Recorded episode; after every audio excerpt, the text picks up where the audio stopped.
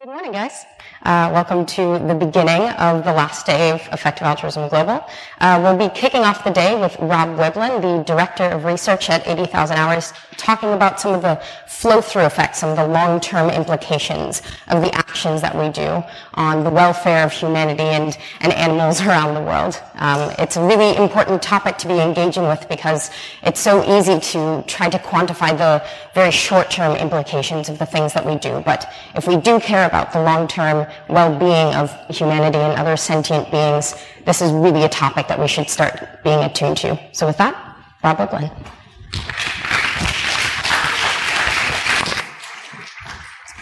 Thanks, Roxanne. Um, it's actually a better turnout than I was expecting. Uh, there's no way I'd be up at this time of the morning, 9 a.m., uh, go to a talk after being at a party last night, uh, unless I was the one giving the talk. So if you're, uh, so if you're just joining us on YouTube because you decided to sleep in, you have my greatest sympathy. I totally would have done the same thing. So as Roxanne said, uh, this talk is about flow-through effects and the effect of uh, different actions on the, on the very long term. But I should give you a, a health warning first. This is the talk about flow-through effects that your mother warned you about. This is not going to be super inspiring necessarily. It can be a little bit demoralizing to think about how hard it can be to affect the long term. But uh, and, I also have uh, more questions really than answers here. So I don't have a simple thesis that I'm just going to be pushing on you. Uh, I'm going to be describing some of the issues that exist here and some of the questions that are, that are still open. Uh, so it's not going to, yeah, not going to have a simple, simple ending necessarily. It can be quite hard to forecast what effects our actions are going to have. And things that initially seem bad can end up being good in the long run. And we probably all experience this in our own life as well. Uh, and if, uh, yeah, but I think this, this isn't a reason to not bother the, the long-term effects of our actions. Because if we can't predict what effect our actions are going to have, even on a balance of probability standard, then they're probably not very valuable to, to do in the first place. So first, uh, I just want to define some terms here because there's a lot of different words that people use to describe uh, flow-through effects, and that was the initial name for this talk.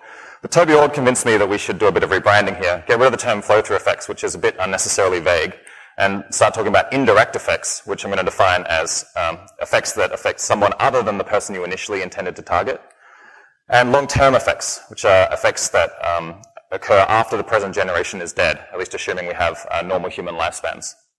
So in the long term, all effects are going to be indirect.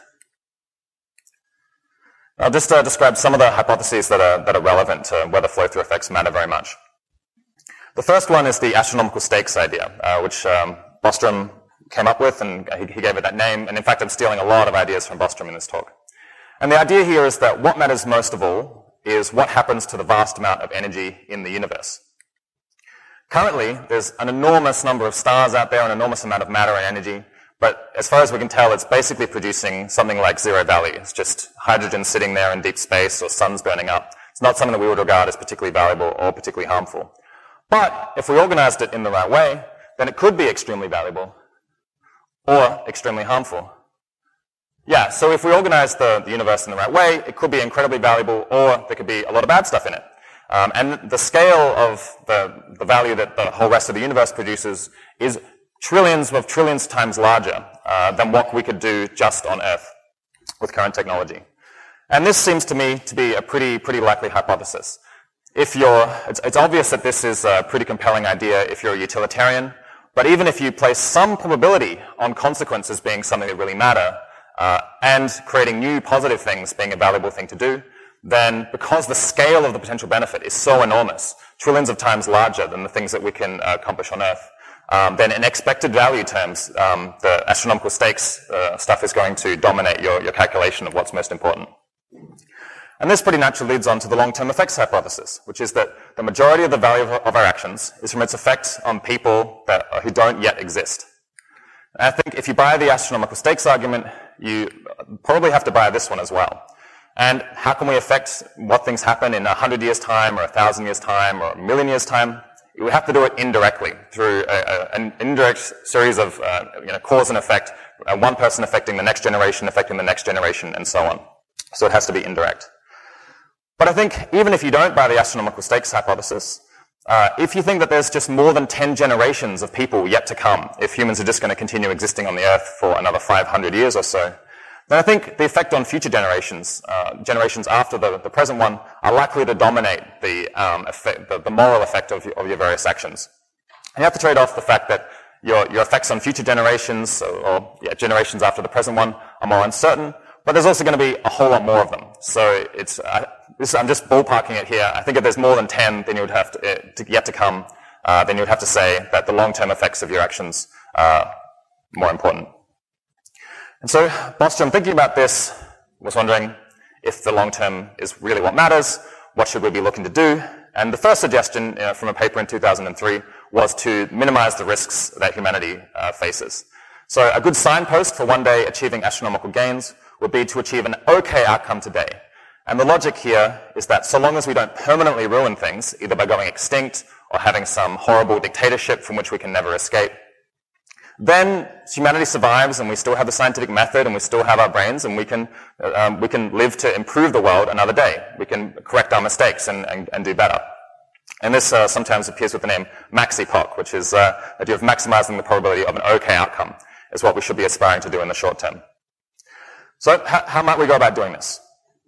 The approach one, which I think is the one that most effective altruists are implicitly taking, is uh, they're buying the better position hypothesis, which is that faster human empowerment, so reducing poverty, uh, clicker's not working, yeah, reducing poverty, having better economic growth, improving people's health, improving their education and their understanding of the world, that this kind of thing reliably makes the future more promising. Basically, because they put us in a better position to deal with future challenges. So whatever the threats are to humanity's success in the longer term, if we're, if we have a lot of wealth and we're healthy and we're educated, then we'll be in a good position to deal with those problems. And I think this makes complete sense if you think we live in a world where the main conflict is between humans and nature, people and nature which is a classic uh, story archetype. Because empowerment helps us to deal cl- clearly with natural disasters, like uh, super volcanoes maybe, or uh, um, asteroids, uh, diseases and pandemics. If we're, if we're, smarter, we can come up with uh, vaccines more quickly and we can prevent them from spreading. Wild animal suffering is another thing that we could deal with if humans were better empowered, and so on and so on. So if we're in a people versus nature world, I think this, this theory is very compelling. But what if that's not the kind of narrative that's going on in the universe? What if we've seen the enemy and it's us? What if we live in a person versus person conflict story? In that case, the better position hypothesis is a whole lot less clear. Because education, say, puts us in a better position to both solve and create problems more quickly. It's empowering both good and bad things that humanity can do. So for example, we, if, if we're better educated, we have a better economy, we will invent nuclear weapons sooner perhaps, but we're then in a better position to invent ways not to use them because we'll come up with game theory and mutually assured destruction and we'll figure out a way to, to deal with nuclear weapons without killing ourselves. And as an example of you know, how development can, can create risks, the uh, Soviet Union in the late 20s through the uh, late 40s went through an absolutely explosive period of economic growth, one of, the, one of the most rapid modernization processes that we've ever seen, something like China in the modern era. Millions and millions of people moving off very unproductive jobs in farms into factories. And from uh, you know, a human empowerment point of view, this looks absolutely fantastic because you've got lots of people escaping poverty, improved health, improved education. And probably it was a positive thing. But it also created some risks because the fact that the USSR industrialized so quickly meant that they were able to develop nuclear weapons very soon after the US developed them, creating, again, the potential for uh, a world-destroying uh, nuclear war that wouldn't have existed, say, if the US had been the only power.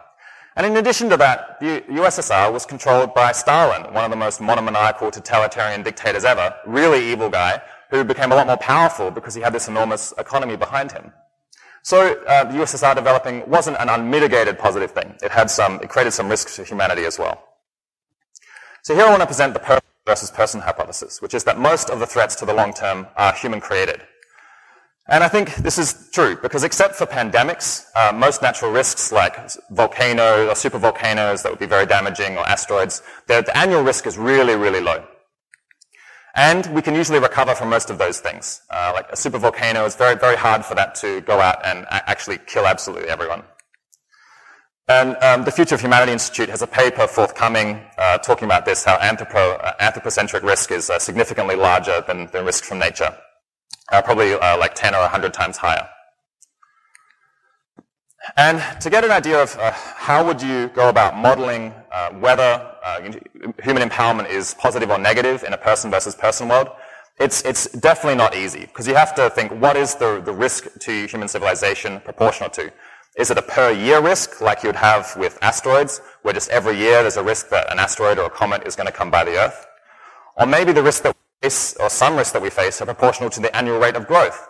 Perhaps if, if we go faster, then we have less time to prepare for changes, and so we're less uh, well able to deal with them when they arrive. And in which case, going more slowly would be better because we have more, we can have more potential for, for forethought. Or maybe it's uh, per year. So uh, you think with a with the nuclear weapons example, you, have got a risky time between when you invent nuclear weapons and when you invent a technology that neuters nuclear weapons, like mutually assured destruction, that stops us from using them. Uh, in that case, if it's just in between a transition between two things, then going faster is fine because you're shortening the time uh, between when you invent the problem and when you solve it. So in that case, maybe you want to go fast. But basically, the modeling gets tricky here uh, pretty pretty quickly, and so it's hard to come up with uh, really uh, overwhelming arguments uh, one way or the other. But another thing that might be relevant would be the ratio between human prudence versus our power, our technological ability. Uh, and one, one idea that you might have would be that we should only obtain technological capabilities once we're actually ready to deal with them. That's the thing that's going to limit the risks to, to humanity in the long term. We do want to have technologies, but only once we're able to use them safely. So for example, we give kids scissors, but we don't give them guns because scissors are useful to a child, uh, and the, the risks that they pose are not so large because they know that they're going to cut themselves, and, uh, and even if they do, it's not the end of the world. Well, we don't give them guns because they don't understand them and they don't yet know how to use them safely necessarily. So we wait until they're somewhat older and more mature. So the question I want to pose to you is, do we have the unity, the compassion, and the maturity to wield new technologies of mass destruction? And I think the answer is pretty clearly no, but if you're not convinced, I've got this uh, genius who can tell you, uh, I think he's got a very strong, strong case here, that we need to have more brains before we develop technologies that are extremely risky to us. A very trustworthy fellow. So this would suggest um, a different approach to going about doing good, which would be differential speed up. So if you're trying to do differential speed up rather than just general human empowerment, then you want to be thinking, what things do we most need before other things? What is it beneficial to have first? And also, what things seem least likely to backfire, at least if we get them immediately? And this leads to the question, what are signposts for a good future? And here I'm basically stealing a bunch of this analysis again from Bostrom, a talk that he gave um, in Oxford two years ago. He went through a whole lot of different uh, possible things like proxies for good long-term outcomes that we could measure in the short term. So uh, an analogy that you could have is with uh, a chess game. Early on in the game, obviously you want to be capturing your opponent's pieces. But you can't always see exactly how the game is going to go later on. You don't know how it's going to end, and that's not how good players figure out what the best next move is. They don't map it out to actually checkmating their opponent. Instead, they're looking for proxies in the short term, like do I control a lot of the board, for example, or am I capturing my opponent's pieces? And so that's the kind of thing that we're looking for here. Things that we can actually measure in the short term, but are a reliable, kind of consistent guide to whether we're making the future more promising. So here's a lot of, uh, a lot of things that he put up. I don't have time to go through all of them. Uh, but you notice, for example, that economic growth has a bit of a question mark next to it because it's just not really clear whether faster economic growth is so good or bad in the long term. And here's some of the ones that did seem more promising. Possible promising uh, signposts for us to, to, to guide us into the future. One would be biological cognitive enhancement, so making people smarter in the hope that they'll be able to deal with future challenges in a, in a more wise and prudent way than, than we are. Something like uh, education, but more so international peace and cooperation to prevent conflict, as if uh, like a large way in which uh, technologies could go wrong, as if they're used as, say, weapons of war or used by, by people against others. Solutions to the AI alignment problem, obviously, if we're going to you know, create uh, machines that are smarter than humans, then we want them to be aligned with, with human interests. And there's uh, good reasons to think that if we don't make a special effort to do this, they're not going to be aligned with our interests. And then one that I've added in is better moral attitudes. So trying to encourage people to care about the welfare of all. Um, I think it's harder to see how that could backfire than to see how economic growth might, might backfire. Though they both have uh, some, some similar values. So if we, can get, if we can get future generations to care about everyone equally, to be very compassionate and not just pursue their own selfish in- interests, I think that's a reasonably good signpost for improving the future. And an interesting thing to observe is that this, this whole framing about differential speed up um, actually brings effective altruism somewhat closer to traditional ideas about, about how you might do good. Um, people sometimes say, why are you just focused on curing malaria? Like, is that really the best way to change the world? And I think sometimes people have a point that, that that just might not be the best way to go about it. And more traditional ideas might focus on wise leadership of a, of a country, capacity and institution building to deal with problems. improving people's moral attitudes, and also just being wary of rapid change in a way that uh, many of us are not. So, you know, small c conservatism, being worried that if, if everything is just upended and we totally change society overnight, maybe that's, maybe that's going to go wrong and we should be, you know, crossing the river by, by filling the, so, the stones, so to speak. So what, uh, what do I think are probably the most important causes? Uh, my, my guesses are things like working on risks from biotechnology, AI value alignment, climate change, preventing war and promoting peace in a, in a, in a sense that we ought to be trying to cooperate with one another and avoiding conflict uh, you know, improving intelligence within uh, government, just like forecasting the future and making good collective decisions, and similar such things, which I think are probably a more reliable guide to improving the future than simply trying to increase GDP growth. What about reducing poverty? Am I saying that reducing poverty isn't good? Uh, no, I don't think that that's the case. Because reducing poverty also raises global sanity through more education and people who are, who are smarter, which leads to more cosmopolitan moral values, uh, and leads to better government as well. And people who have put a lot more thought into this than me uh, generally think that it's probably good overall.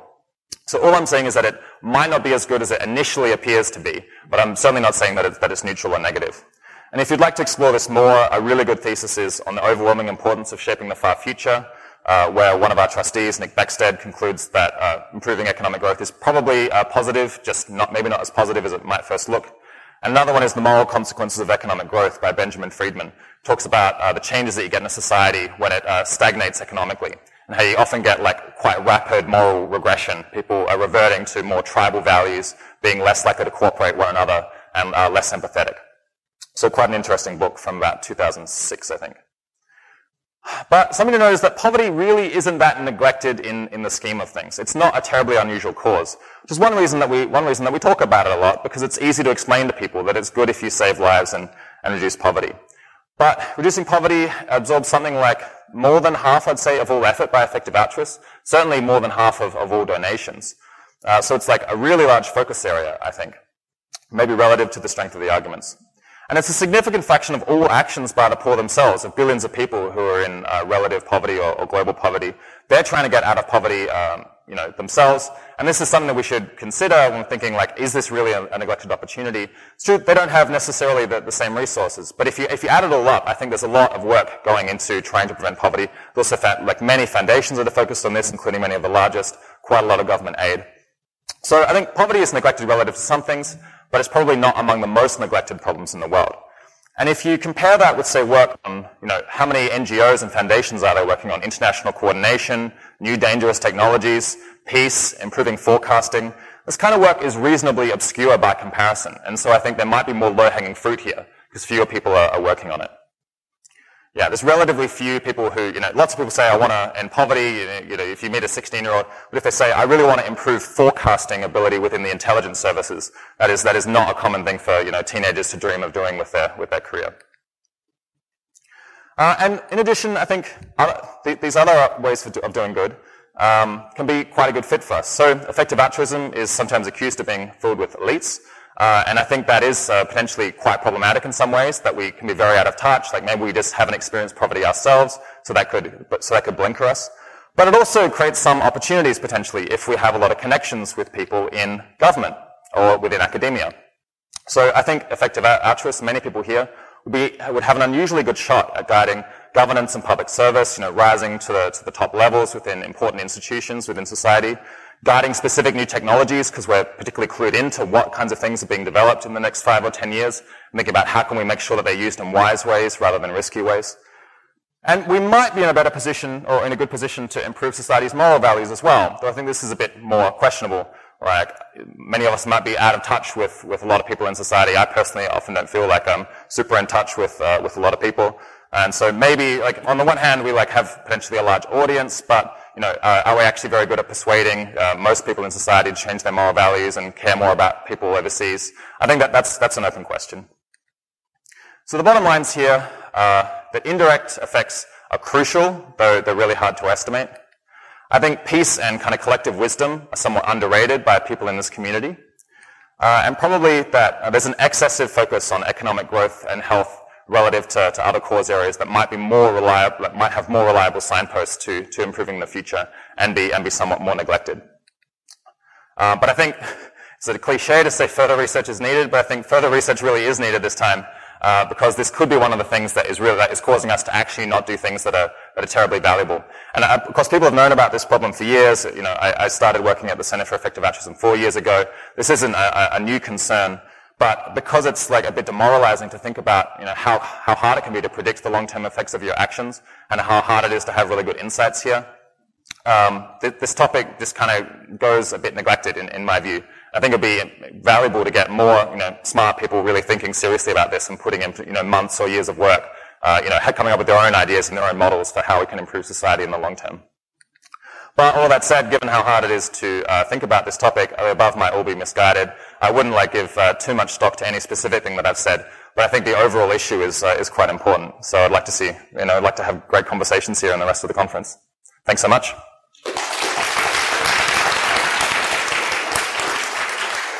So I can uh, take questions for five minutes. Oh, go for it. Yeah. Uh, what are the, the most effective? Hi. Uh, what are the most effective interventions you're aware of for increasing peace? Maybe if you could focus especially in the Middle East. Right. I, unfortunately, I'm not an expert on that, and um, uh, yeah, Middle East sounds uh, particularly tricky.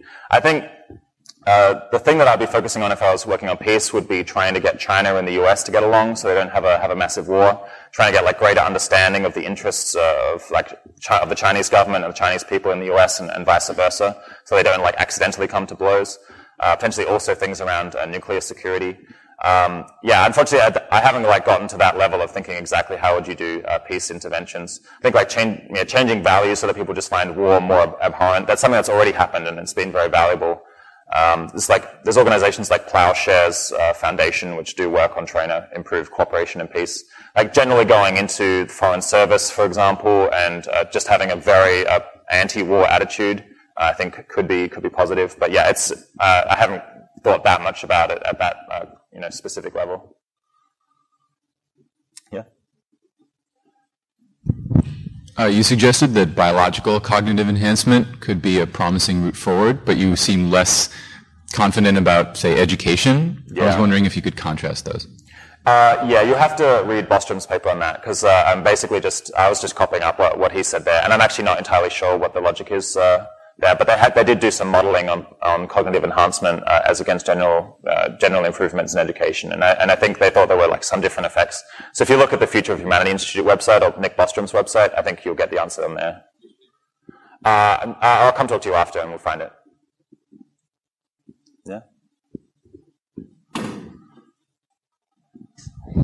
Uh, yeah, and kind of going off of that question, um, is there any focus on the distribution of technologies like cognitive enhancement and just any kind of biotech? Because it seems like uh, the distribution of current technologies in healthcare and you know economic growth that there seem to be flaws in the distribution, so it would be unequal and would probably be centered around people who are also in EA and going back to that elitism of who would yeah. get these technologies once they're made and would yeah. it really help everyone, or would it really help those who can afford it? Yeah. Um, so there's a, there's a lot of issues there. Um, so I think that's one reason to prefer increasing economic growth in the developing world rather than the rich world is that uh, imagine that increasing uh, like equality um, in like ability to, to, to solve problems, uh, like increasing yeah income equality and education equality is probably a safer bet than improving the frontier where you're maybe more likely to invent new dangerous uh, things with um, with that education.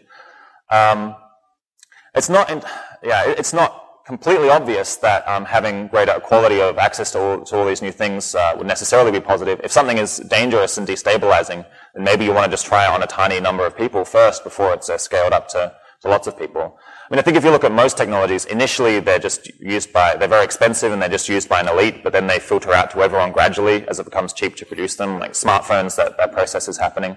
Uh, and it's happening with other education technology as well. Um, but depending on the technology, it might be might be bad for everyone to, to have access to it. Like sometimes, like like with nuclear weapons, uh, keep coming back to that example. it could have been good if the US was the only country that had nuclear weapons. And they, there were a lot of negotiations potentially of uh, all countries uh, deciding not to have nuclear weapons, or the US considered just trying to maintain a complete advantage and being the only country that ever has them. And it's possible to imagine that like, either of those scenarios could be more stable than what we have now, where you know one person could potentially destroy the entire world with the click of a button.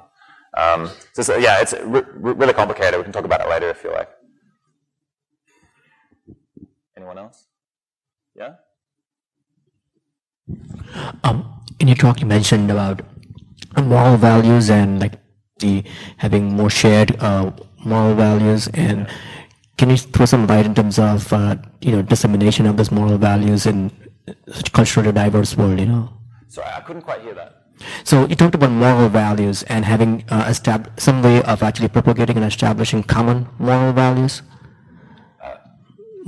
moral values. Yeah, moral values. Yes. Yes.